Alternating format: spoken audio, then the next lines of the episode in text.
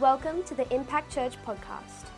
We are a community that doesn't pretend to have all the answers, but aims to have all the hope that you could ever need. We pray that this message is helpful and encourages you no matter what season of life you're in. Enjoy this week's message. Super excited to kick off a brand new um, topic for us this morning called Are You Still Watching? Um, if you have a Netflix account, you're probably familiar with that phrase. It, uh, it turns up about three or four episodes in. If you are like, I'm just going to watch one tonight, you let it roll through. Usually Netflix freezes on you and pops that screen up in front of you. Are you still watching? To select yes or no. It's like, you kind of feel attacked when it appears. Um, but it poses this interesting tension, right? Where we just like, with, we can just let things slide by. We can just let time drift by without actually necessarily pausing to stop and think critically about it. So it's nice that Netflix does that for us. Um, so we want to consider that question when it comes to the way we might be following Jesus in our own lives. Is it something that's just kind of sliding by without too much intention? Is it something that you're kind of losing track of time on without actually stopping and checking and going, Am I actually living out what I read here? Am I living out what I'm experiencing through my prayer life here? Am, am, I, am I looking, sounding, and I don't know, I guess, smelling like a follower of Jesus? Or am I just letting it pass me by? It's a question that we're going to spend a few weeks considering um, together as we gather for our all in gatherings here um, which I'm looking forward to tackling. But just before I do jump into um, the first kind of few ideas that I want to share this morning, um, I did want to say as well if you are a, a regular member um, of Impact Church here this week, we're actually way, way back at the start of term three. We've just launched term four for for those who the school calendar matters to. But approximately 10 to 12 weeks ago, um, we made the decision to begin trialing, as we've talked about this morning, the idea of gathering here one week and then meeting in homes the other week. And Maddie shared a lot of the reasoning around that a little bit earlier. We're going to be SMSing out a, uh, a feedback opportunity, just a short survey, um, which will give you the chance to respond to how you've found that so far. Um, it isn't just um, hopefully something that I'm excited about, but something that hopefully you've got some thoughts on now that we've given it a try together as well. So, looking to have an opportunity to get some of that feedback from you. So, that'll come out via SMS. You'll have the opportunity to answer just a couple quick questions. Um, if you have any problems with it, I can also provide paper copies and all that kind of thing. So, please do come and see myself or Maddie in the lanyard um, or Heather in the lanyard as well this morning. If you've got any questions about that, um, and they can just pass that on to me that you might like a paper copy or anything like that. But um, really excited to hear about. I know Eleanor and I have talked lots about how it's been gathering in the home every second week to, to, to meet in that way and, and what that's meant for us. So, looking forward to hearing more about some of your thoughts on that, which will, of course, inform where we go moving forwards.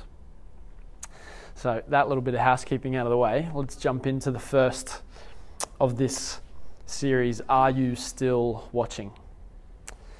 What is it that you get so enthralled with that you lose track of all time? Maybe it is Netflix, or could it be something else? What is it that when you're doing it, when you're reading it, when you're thinking about it, when you're watching it, whatever it is, when you're eating it, I don't know, you lose complete track of all time. That there is so much enjoyment, delight, or fun that you can look at your watch and then go, that was 15 minutes, I'm sure of it. And then all of a sudden, an hour slips by. It could be barbecuing or guitaring, or I don't know. I'm looking around the room, I'm getting a few, few ideas here.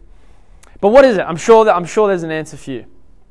A little bit of a um, alert coming up, but one of the things that comes straight to mind for me when I think about that question is a scenario that happened pretty early on in Eleanor and I's dating relationship, where I, I to this point had always kind of had this rule that like nothing, and if you're if you're um, thinking about dating in the room, take note here, nothing godly happens after 10 p.m.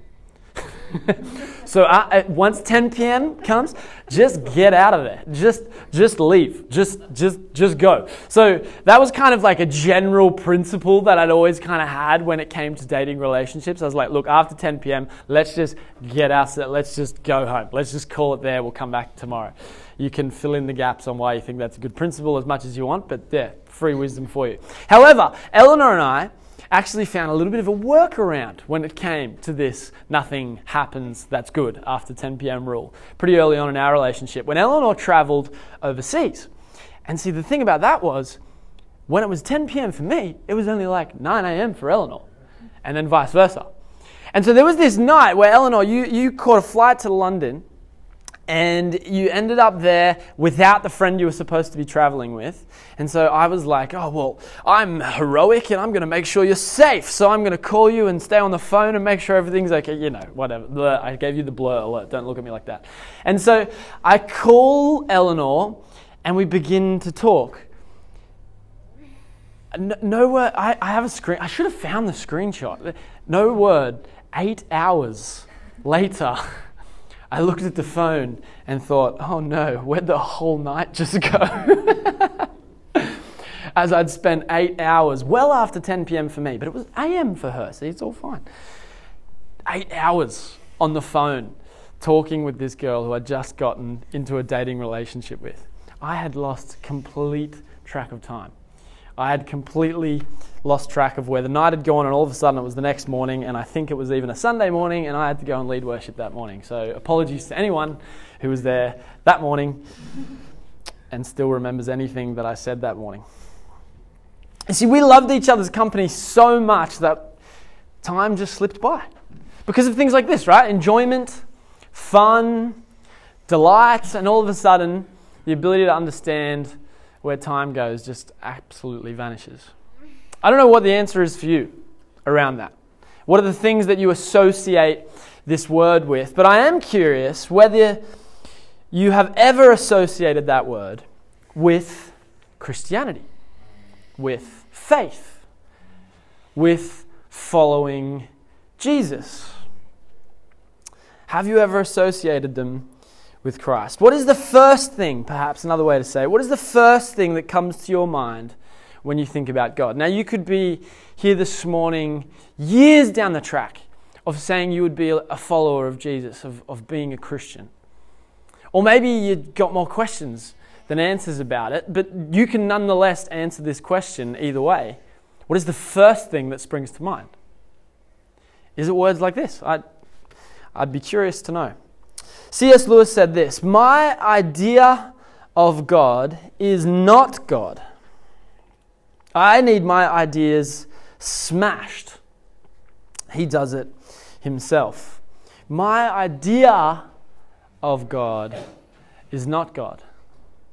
It's kind of a weird sentence to read straight off the bat, but when you dig a little deeper into what C.S. Lewis was getting at, have you become so comfortable or familiar dare I say, complacent with the picture of your Creator that you have, whether favorable or not, that you actually haven't taken the time for quite a while to allow that idea to be shaped, to be transformed, to be renewed in some sort of significant way, either through maybe some sort of private discipline of spending some time in private prayer or gathering with others to do a Bible study, whatever it might look like. But have you, have you become so familiar with it that your idea of God has become so certain that it's been a while since there was a sense of enjoyment or delight or wonder or awe when it comes to your journey considering God a relationship with Him, and the implications of Jesus, and who He said He was, and what He said He's done.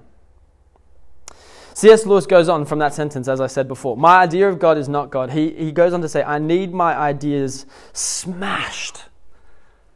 C.S. Lewis was not content with just the idea of God that he had shaped to that point of his life. He wanted more. He wanted to know more. He, did, he not only wanted to add to, but actually have his expectations, the ideas that he had, completely smashed. I love that enthusiasm. I love that idea that we would revisit again and again our picture of faith, our picture of relationship with God in a way that would blow us away. And he suggested that God does it himself. So it's this idea of stopping, pausing, submitting our ideas of God, submitting our ideas of Jesus, of salvation, of relationship with our Creator, and submitting those to Jesus Himself. And maybe even asking the Holy Spirit to guide us towards something new that we hadn't noticed before, towards something we maybe hadn't paid attention to in a while. Have you stopped to do that any time recently? Jesus himself, after healing a blind man, addressed the crowd about the idea of spiritual blindness, about the idea of having the wrong view of God and how that could alter the way that you live, about the way that they experienced God and thought of themselves relating to Him, and the way that it could shift the way that they lived. Now, Jesus himself, we know now to be the perfect picture of God himself. That's what we say when we believe Father, Son, Holy Spirit, one. So he clarified for them, Jesus himself, what he was like. He clarified for himself to the crowd that was surrounding him after watching this miracle, after healing a blind man. You can imagine the, the, the, the enthusiasm with which everyone would have been looking at Jesus, waiting to hear what he was going to say or what he was going to do next. And in John chapter 10, verse 10, Jesus gives us this contrast. The thief comes only to steal and kill and destroy, but I, using a contrast, I have come that they may have life and have it to the full. What comes to mind when you think of this description that Jesus gives of the Father, of Himself? Around the idea of having a right idea, a right understanding of your standing, your relationship, the character of God. A helpful paradigm to think about this might be around the coexisting realities of both duties and delights. Duties and delights. We have both, right? And both are necessary. It's the difference between what I get to do versus the things that, that I have to do. The things that I get to do versus the things that I have to do. Duties are the things that we must do, delights are the things that we actually love to do. And so when it comes to God and faith and the idea of a personal relationship with Jesus, which one of these two dynamics best resembles your experience? Now, let me very quickly say that duty is very much a part of it. Duty is very much a part of it. Duties act the things that we should do, the things that we must do, the duties that we have when it comes to our relationship with our Heavenly Father are like guardrails when it comes to my thinking about the duties that I've put in place in, in my life in terms of the way that I like to follow Jesus, there are guardrails that I've put in place that could lead me into a dangerous track if I didn't have them in place. For example, a very simple idea of pausing and spending time in the Word as a personal discipline for myself, not just depending on someone else to read it to me or teach it to me, but spending personal time reading the Bible and what it says about God and His character and the way I can respond to that. It's not always delightful. Sometimes I love it. Sometimes I do. Sometimes it's great. Sometimes it jumps out at you. If you've got a discipline like this of your own, you'd know. Sometimes it jumps out of you and it's the best part of the day. And there are seasons you go through where you're like, this is the, I, I love the part of the day where it's me, my cup of tea, and the Bible, and no one else is bothering me. Best time of the day. But then there's other times where it's like, I don't know, maybe you've heard this phrase, it's like a dry season, where you're like, oh man, I'm just not getting anything out of this. But it's in those moments where the guardrails kick in, right? It's in those moments where even though it might not feel good, it's still good for me.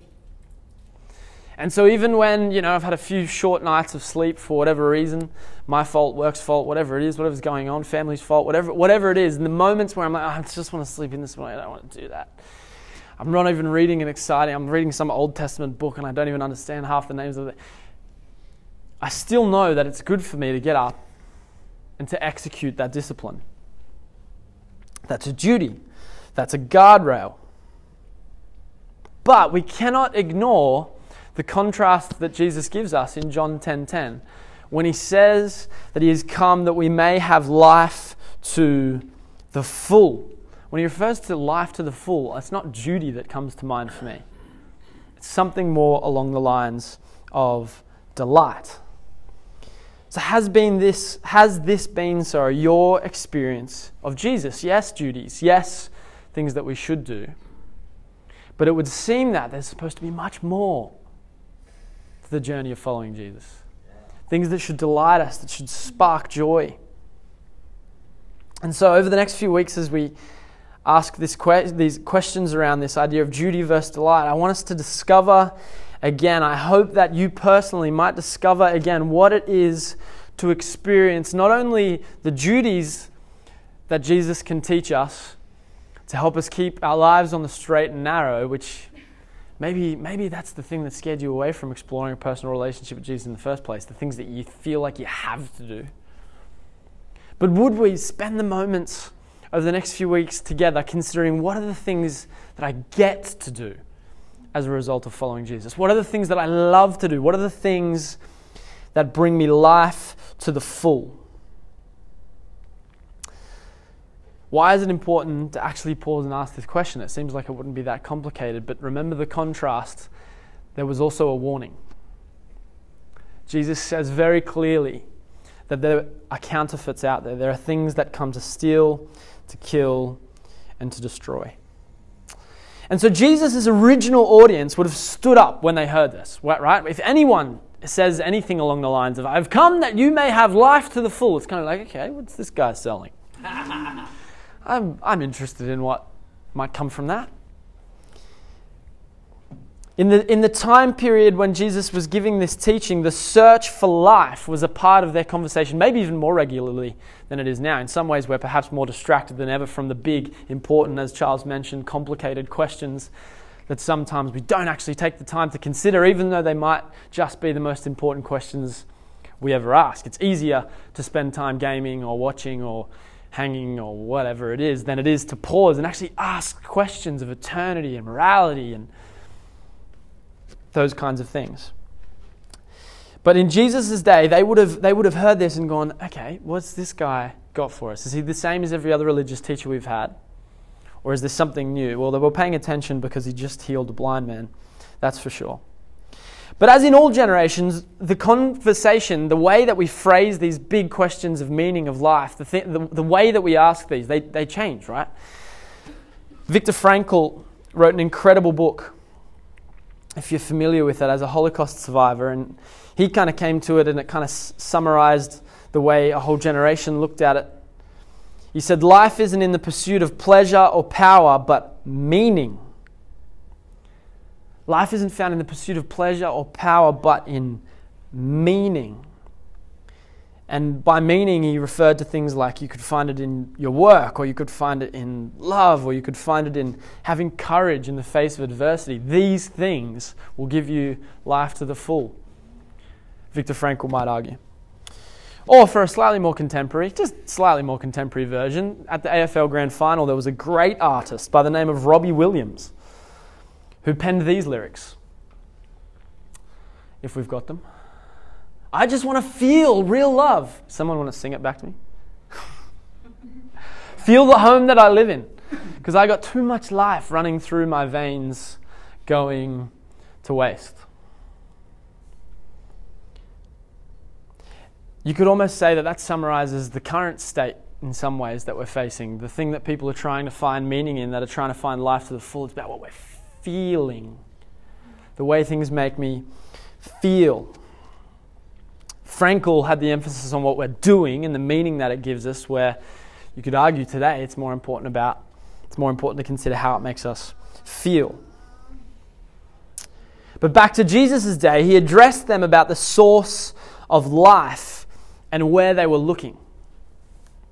Because that was the conversation of the day. That was where the focus was when it came to considering life and life to the full. And in John, in the same book, in chapter 4, verse 39, we find Jesus addressing them about this very topic. He says, You study the scriptures.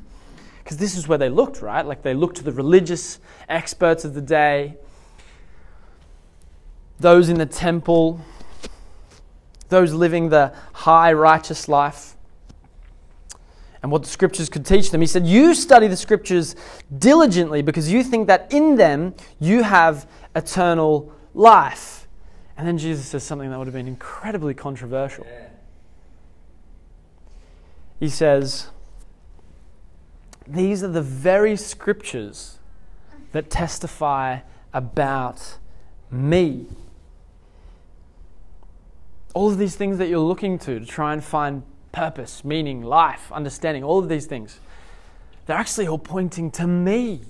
No wonder he found himself in hot water. Yet you refuse to come to me to have life. And of course, we know how the story progressed. Some chose to follow, some did not. Those who did not ended up capturing him, having their way with him. And yet, three days later, he overcame it. So, given what we have on offer here from Jesus, given what we know about Jesus as we look at the scriptures and what he taught and the way he lived and the way he was able to predict that he would be captured and killed, and given what he said about life and life to the full, why would we not go to Jesus for delight? As well as guardrails, as well as duties. Well, it's possible. It's possible, even likely, if you grew up around faith, maybe you just weren't told about this side of it. Say that again. Maybe you were just not told about this side of following Jesus. Maybe it was more about what you could do and not what He has already done for you. What were your first impressions of Jesus? If you go way back to the first time you heard, what were the first impressions that you had of Jesus? When I was just out of high school, the first job that I kind of had to try and get myself to uni and back and not run out of fuel during the week was working as a, as a labourer on a, on a work site, helping to build a home of a, of a friend who, who was a bit of an eccentric architect. So it was a lot of fun to be a part of. And he built he bought a block that was kind of on a slope that everyone kind of just it was in this like really popular estate but there was this one corner block on a really steep slope that everyone was like nah just don't touch that. That's just crazy. No one's going to build on that. And to my friend Dion.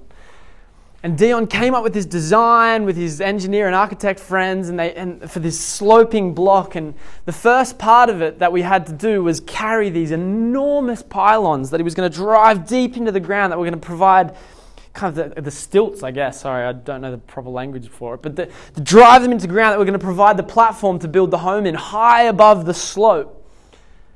And it wasn't just like some small rectangular basic design that he was going for. It had like a garage and then like one tunnel going off that way, hallway corridor going off that way, and then another one coming down. And so we're like putting these poles around everywhere. And by the end of that week, I remember just looking around and thinking, what are we doing? Standing on this slope trying not to lose my grip and looking at the, the poles that we dug into the ground all week. And I'm thinking, what are we going to do this way above my I'm like, what, what is this going to be? I can't, I can't see where we're going with this. I was a little skeptical, as was the builder who Dion had hired to do it. Him and I would exchange words, particularly when we were carrying some of the heavier poles that had to go down the bottom and had to go way, way above our heads. What on earth is this for? What is Dion thinking? But it wasn't until I saw it complete. It wasn't until I saw what Dion had come up with, till we'd added the floor and the walls and the framing and the gyprock, and we added the roof and started to take shape, and I could see what it was that Dion had in mind, that I started to go, oh, okay, this is beginning to make sense to me. The first impression that I had was that Dion had gone mad and I should quit and go get another job as fast as I possibly could. But as it progressed, it very quickly became obvious that Dion actually had something pretty spectacular in the works. It was a lot of fun to be a part of in the end. And isn't this so often the case? That our first impression of something isn't the full picture. Our first impression of a person or a job or someone you know who brings over someone they're dating for the first time. Whatever it is, the first impression isn't often the complete picture. So, is it possible that if your journey in considering the Christian faith and considering following Jesus to this point, if it's felt more like duty than delight, and like I've said, there is both, but if it, if it has really lacked in the balance of the two, is it possible that the first impression you got just might not yet be complete? It might not necessarily be wrong, but it could be incomplete. You may have been introduced to a Jesus that was entirely tied to duty. But you may have never been introduced to a Jesus of delight. Something very simple you could do. Something very simple we could do. Read the Gospels for ourselves. Spend time with the words we have written about Jesus himself. Coming to an understanding of who this man was, what he said he offered, what he said he would do, and the way he followed through it on a, on a way that would change the course of history and the world forever. And I would give you these three things to follow if you do give it a try. Ask God to speak to you. Sit in silence. Reflect on and write down what it is that you might get from it. If it's felt like more duty than delight, I encourage you just take some time to get to know Jesus a little more closely again through this very simple practice. If you don't know where to start or you are curious about this, come and have a chat. We can pick a gospel that might be best for you.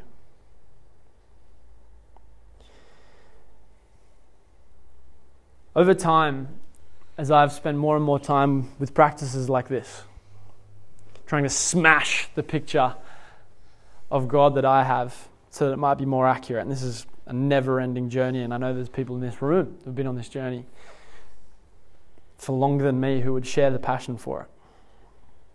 You come across things like this in Psalm chapter 119, verses 9 through 16. How can a young person stay on the path of purity? By living according to your word. Okay, this is making sense. If I follow a particular set of rules, then it's all going to be okay. This is the Christianity I expected and I know. And we continue. I seek you with all my heart. Do not let me stray from your commands. Good commands. Yes, easy, follow. That's what I do. This will happen. Got it. I have hidden your word in my heart that I might not sin against God. Great, another duty. Awesome. I understand that. I read it. I, I memorize it. I learn to live it out. And, you know, it's good. But we keep going and starts to get a little bit different here. Praise be to you, Lord. Teach me your decrees. Okay, yep, decrees. With which my lips I recount all the laws. Yep, more rules that come from your mouth. But then look where it goes next. I rejoice. Okay, now this is getting strange. I rejoice in following your statutes as one rejoices in great riches. Okay? So the statutes, the laws, the commands, the rules, they're actually supposed to cause me to rejoice? Okay, now this is getting a little strange. I meditate on your precepts and consider your ways. It's not often we find any kind of literature where you have words like commands, decrees, laws, statutes, precepts. And maybe that's what you've come to expect of faith. So that maybe that's more that side. But then in the very same instructions, in the very same verses, the author's using words like heart, praise, rejoice, meditate, delight.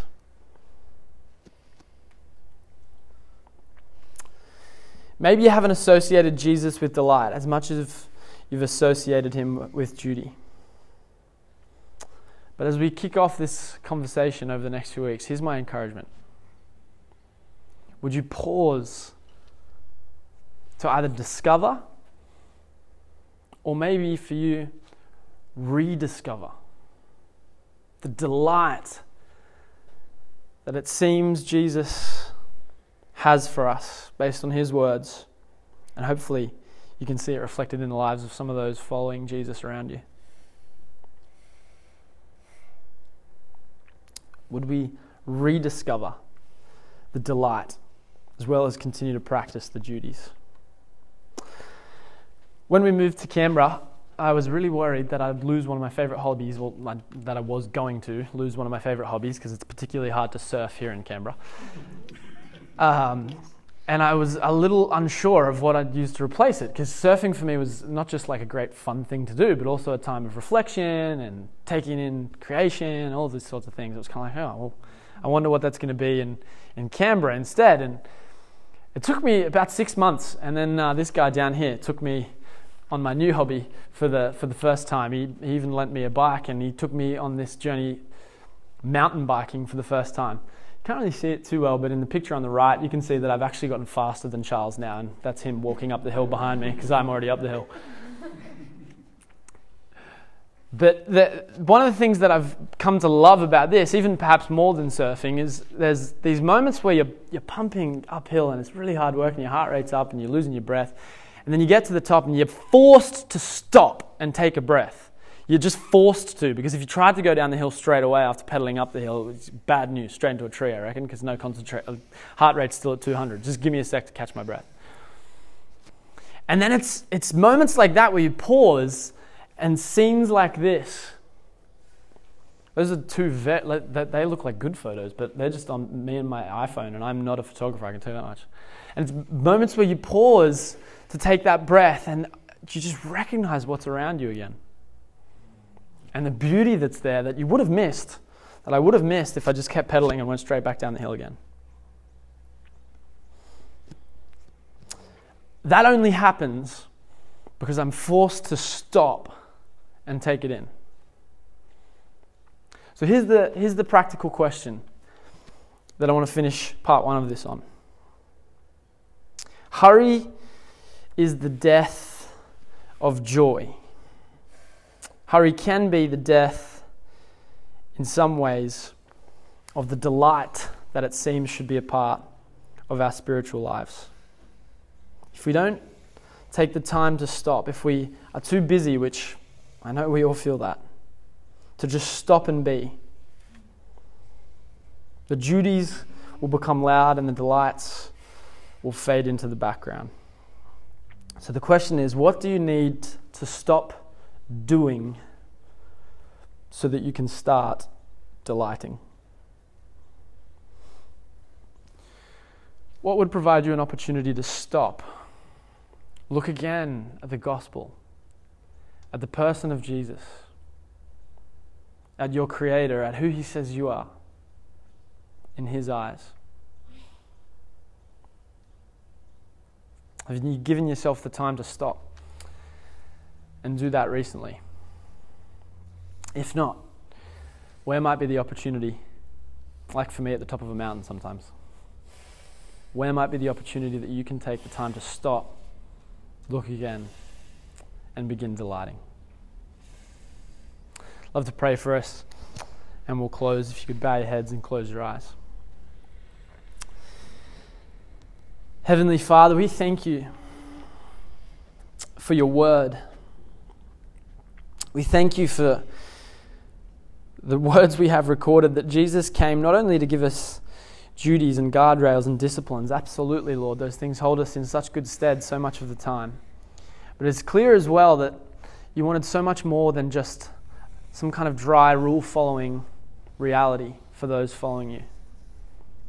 But Heavenly Father, you wanted us to delight in your creation, delight in who you are, delight in who you say we are.